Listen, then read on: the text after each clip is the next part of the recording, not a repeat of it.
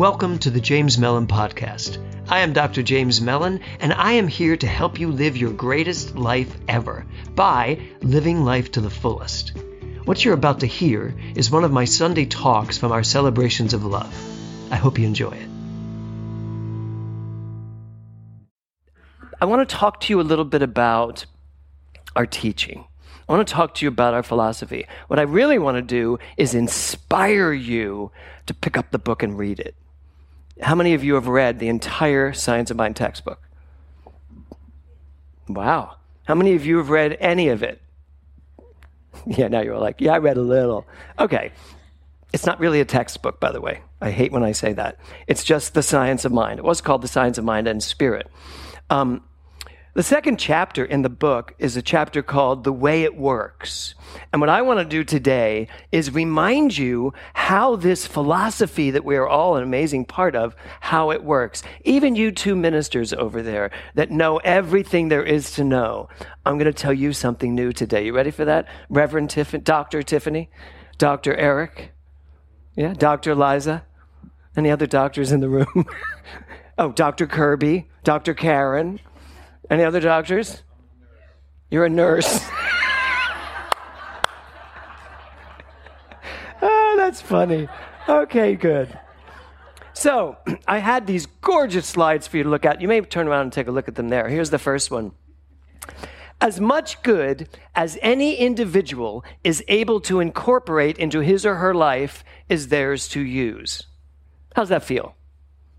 So as much good as any of you are able to incorporate into your life is yours to use. But you know what that also means?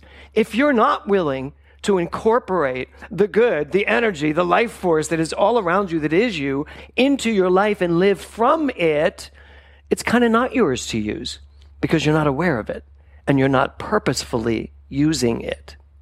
So when Ernest Holmes talks about how to use it, how to use this thing, this energy. We're talking about the quantum field. We are talking about this quantum field of creativity, this energy, this pulse that's everywhere present. It's why we started with nearer than the air, because when you get in touch with who you are, and you just breathe, and you really center yourself into this energized field, this is what he's talking about. It's all yours. It's all yours to use. Your only job is to keep your vehicle, keep your tool, keep this vessel clean, clear. Get rid of all the yeah buts, all of the conversation, all of the negative aspects that there can be in our world. Get clear. So that's what he's saying there. Next slide. He says this, mankind's intelligence is this universal mind. So, you know, any of you that are sitting here thinking, I wish I were as smart as so-and-so. Does anybody ever have any problem thinking they're not smart enough? Okay, if you, if the hands are going up very slowly. Um, mankind's intelligence is this universal intelligence. I am this thing. I am the thing itself. I am this energy, this creativity. I am smart. I am creative. I am talented. I am loving. I am kind. I am successful. I am dot, dot, dot. What do you know? The problem is we sometimes know I am challenged. I am sick. I am in pain. I am lonely. All of those other aspects that we also put there. Now, am I saying those don't exist? No, they do exist. But you decide what you put your focus on. What are you going to focus on after the I am? So he says, mankind's intelligence is this universal mind functioning at the level of mankind's concept of it. And he says, this is the essence of the whole teaching. I thought it'd be fun today to just bring you the entire enchilada of Science of Mind all at once. Because he says, this is the essence of the whole teaching. You are the mind of God. Put any word in there for God that you want that equals that heightened consciousness. You are the mind of God, and you will function at the level of your willing to know it. That's the entire teaching. God is all there is, and that's what I am. That's what everyone is. That's what the entire universe is. And I function in that flow of perfection at all times. That's the whole teaching. Can you imagine? I have to get up here fifty-two weeks a year and say something about that one little sentence and make it seem new. But at the end of the day, if we go back and really just look at it, that's it. Do I know who I am? And do I know how powerful I am? Do I know that I am the universal mind? Do I know that I have the capacity to create my life whatever way I see fit? I am not a feather in the wind. I am not subject to everything everybody else thinks. I'm subject to what I think. And that's what Ernest Holmes said in nineteen twenty-six when he wrote this. We're almost one hundred years later, and we're just beginning to understand what he was saying. Not unlike a guy two thousand some odd years ago who was saying the same darn thing, and here we are thousands of years later creating infinite numbers of churches in his name, and we're just starting to understand what he said. It is done unto you as you believe. Greater things will you do than even I do. The Father and I are one. There's just one thing going on, everybody. I'd love to have been around when Jesus was around. I really would have. I'm sure I would have been one of his followers. I'm sure I would have been one of those apostles, probably the top apostle. And I would have helped him to know how to brand himself. And, uh, yeah. Because I know who I am. That's the point. So next quote, before I go any further. So he says, we shall find a better God. Oh, I love this quote. We shall find a better God when we have arrived at a higher standard for man. What a great quote. Meaning, you will find a better God when you, well, you already can, when you can look in the mirror and see God. Because guess what? If you look in the mirror, you are seeing God. At whatever level you've decided to live God at. Because that's the gift. You get to live God at any level you want. You can live it as, as, struggle, as a struggler. You can live it as a prosperous person. I love the God who's living as the only winner of the um, the lotto, uh, six, seven hundred million dollars, one person in Maine. That person has prosperity consciousness, right? How many of you would have loved to have been the one, right, Kevin? That was the payout if you took the cash. Yeah, it was actually one point five billion dollars, but the payout, which Kevin's already decided that's what he's taking, the payout was seven hundred million dollars. How many of you would like to be that version of God right here, sitting here? And then I would just know you're a tither, and seventy million dollars would come right here, and we would do amazing things with that seventy million dollars. That's correct, right? seventy million of seven hundred million, yeah. But here's the thing. Someone did win it. One person won that lotto, lottery. Why? Why did that person win it and you did not, Craig? And probably the answer is you didn't buy a ticket. There you go. But but why did that person win it and my husband not win it? Because he did buy a ticket. And he says it's because I don't believe in those things. I do, but I do believe, but I do believe, I do believe in fairies. I do believe, I do believe that he can win it. And I get fifty percent by law, so, right? So, so I'm still covered. So the question becomes, I do. So the question becomes, when will we arrive at a higher standard for man? When will you arrive, Anita, at a higher standard for Anita? That you are, you look in the mirror and all you see is God. All you see is perfection, no matter what. And I put you on the spot. You're like, walk away. But that's really the question that I'm asking today. And that's the question Ernest Holmes asked in nineteen twenty-six, one hundred years ago, my son. And now it's just asking William Mellon to look in the mirror and say, when's it going to happen? When am I going to fully believe in myself no matter what? Because I know who I am. Today? We'll see. Next quote. We cannot recognize, ah, my favorite, we cannot recognize that God is while believing that we are not. How many of you do that? There's God, and here I am. There's the everything, the infinite field of pure quantum possibility, and here I am. When when Rumi says that quote, um, you're not a, a drop in the ocean, you're the entire ocean in a drop. The provocative nature of that sentence, to think that all of life is who I am. Not just a piece of it, as Ernest Holmes said at the end of his life, not just one of, not part of, not a piece of, but all of that funnels itself through me to the degree that I'm willing to take it. Ernest Holmes says, the entire universe is yours, but you must be willing to take it. And what he means is you must be willing to take the true identity that you are and operate from it. That's why our theme this year is the real me in twenty-three.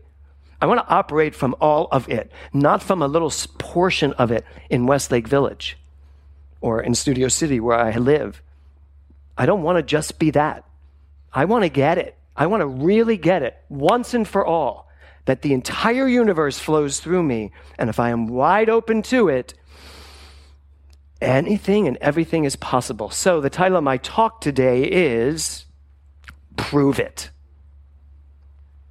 It is time for us to prove it. You know, what is that quote in the Bible? I, I didn't write it down. Uh, Prove me now, it says in the Bible. Prove me now so that everything will come my way. Prove me. Prove this truth of knowing who you are. And then this last quote I have is, as much as we can believe will be done unto us. As much as we can believe will be done unto us. And I guess the question I have for you is, what do you believe?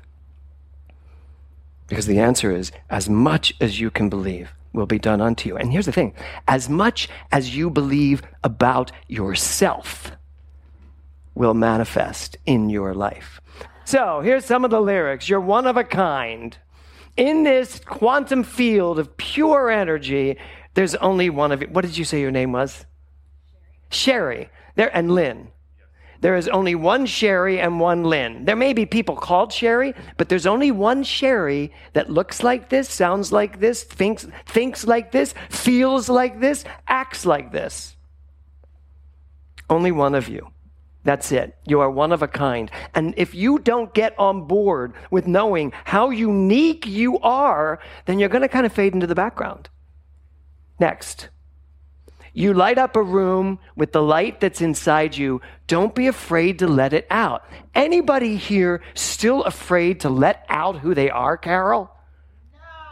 No. Right, Robbie? No, right? No. You let a lot out today. Yes.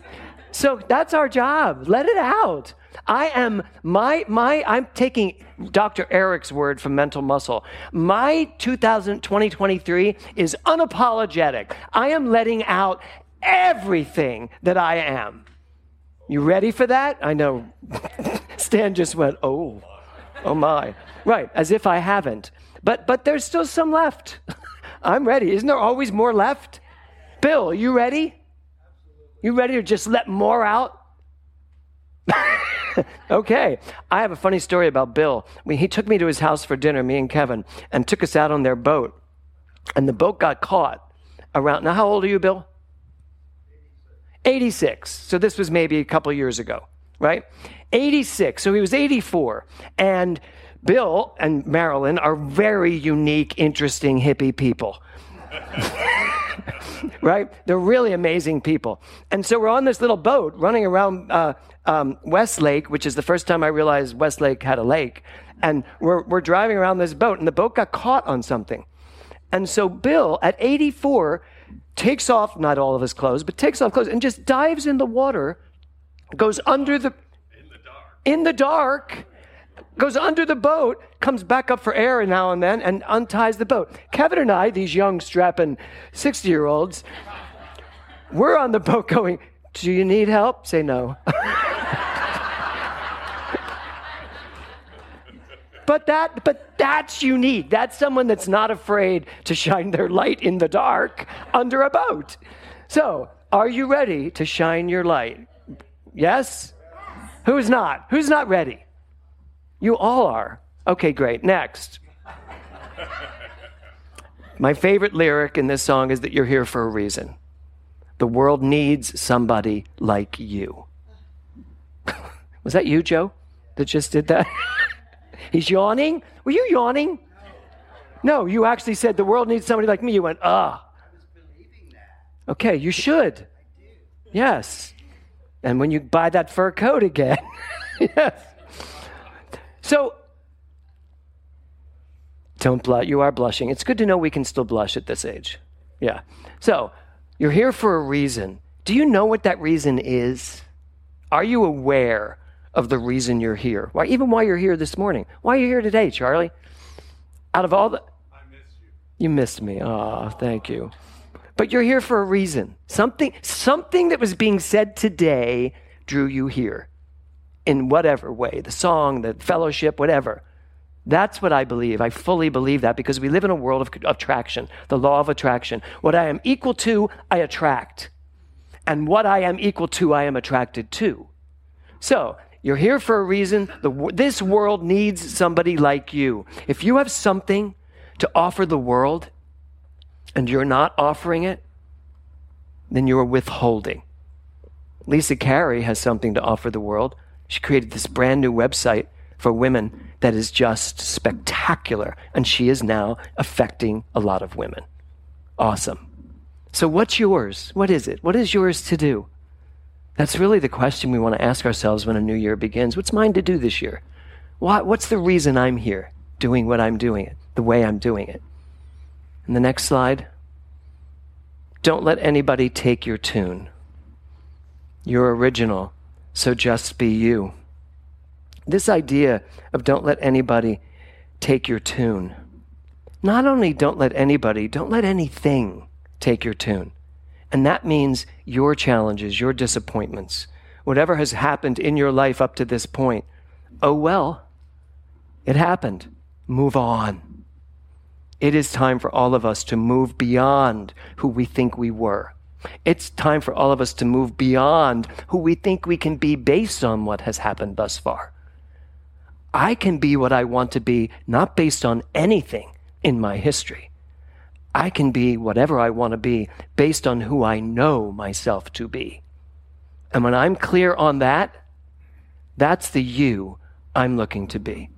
So for me, when these three amazing singers got up here and sang, "Just Be You," for me, it was just a call out for all of us to t- really reach in there and go, I am ready. I'm really ready to just be who I am. And that is the quantum field of pure creativity, unleashed through and as me. So are you ready for that? Yes. Doctor Karen is. Really. It takes your passion. It takes your decision making. It takes something in you to say, yes, I am ready to step into the biggest, biggest version of myself. Because frankly, I already am the biggest version of myself. The question is, how much am I going to let out? We went to a fiftieth birthday party last night for one of our closest, dearest friends. And it was a bizarre moment because we went to a party with all of her other friends. We barely knew anyone in the room. And that's rare for me to be in a room where I know nobody almost. So it was a lot of listening and just listening. But somebody turned to me. They all had realized they'd seen so many of my shows, and they'd seen, because they'd seen Donna in so many of them. They'd seen all the plays I'd written and produced and directed. And someone looked at me and went, how come you don't have a Tony Award yet? And I was like, yeah, how come I don't have a Tony Award yet? And there was a little voice inside of me and said, as soon as you focus on it, you will. And I got it. And this other friend of mine, they saw my face and how I was reacting to it. And they went, you know, there is a lot that you want to do in this world. And tick, tick. I was like, it was not a friendly group necessarily. Because nobody knew who I was, so they didn't treat me with any kind of respect. They just figured oh, he's just this guy that Donna brought. So although once they heard I was a minister, it's like their vocabulary changed. It was like no one used four-letter words anymore. They were, I was like, I am not that kind of minister. Curse away. But I did really think of something really important last night, and I was like, if I'm going to be the real me in twenty-three, I need to take this mind, as Ernest Holmes said, I need to focus it. I need to make decisions, decide where I want to put my energy. And the minute I decide that, the minute I say, yes, here's where I'm putting it, everything unfolds in the most precise, beautiful, perfect way.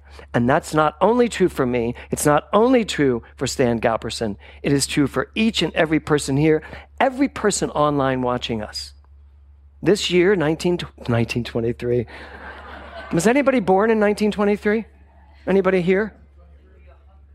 You'd be one hundred. Oh, okay, never mind. Um, twenty twenty-three is the year for you to make a decision. To make a decision to just be you. No one else can do it. Namaste.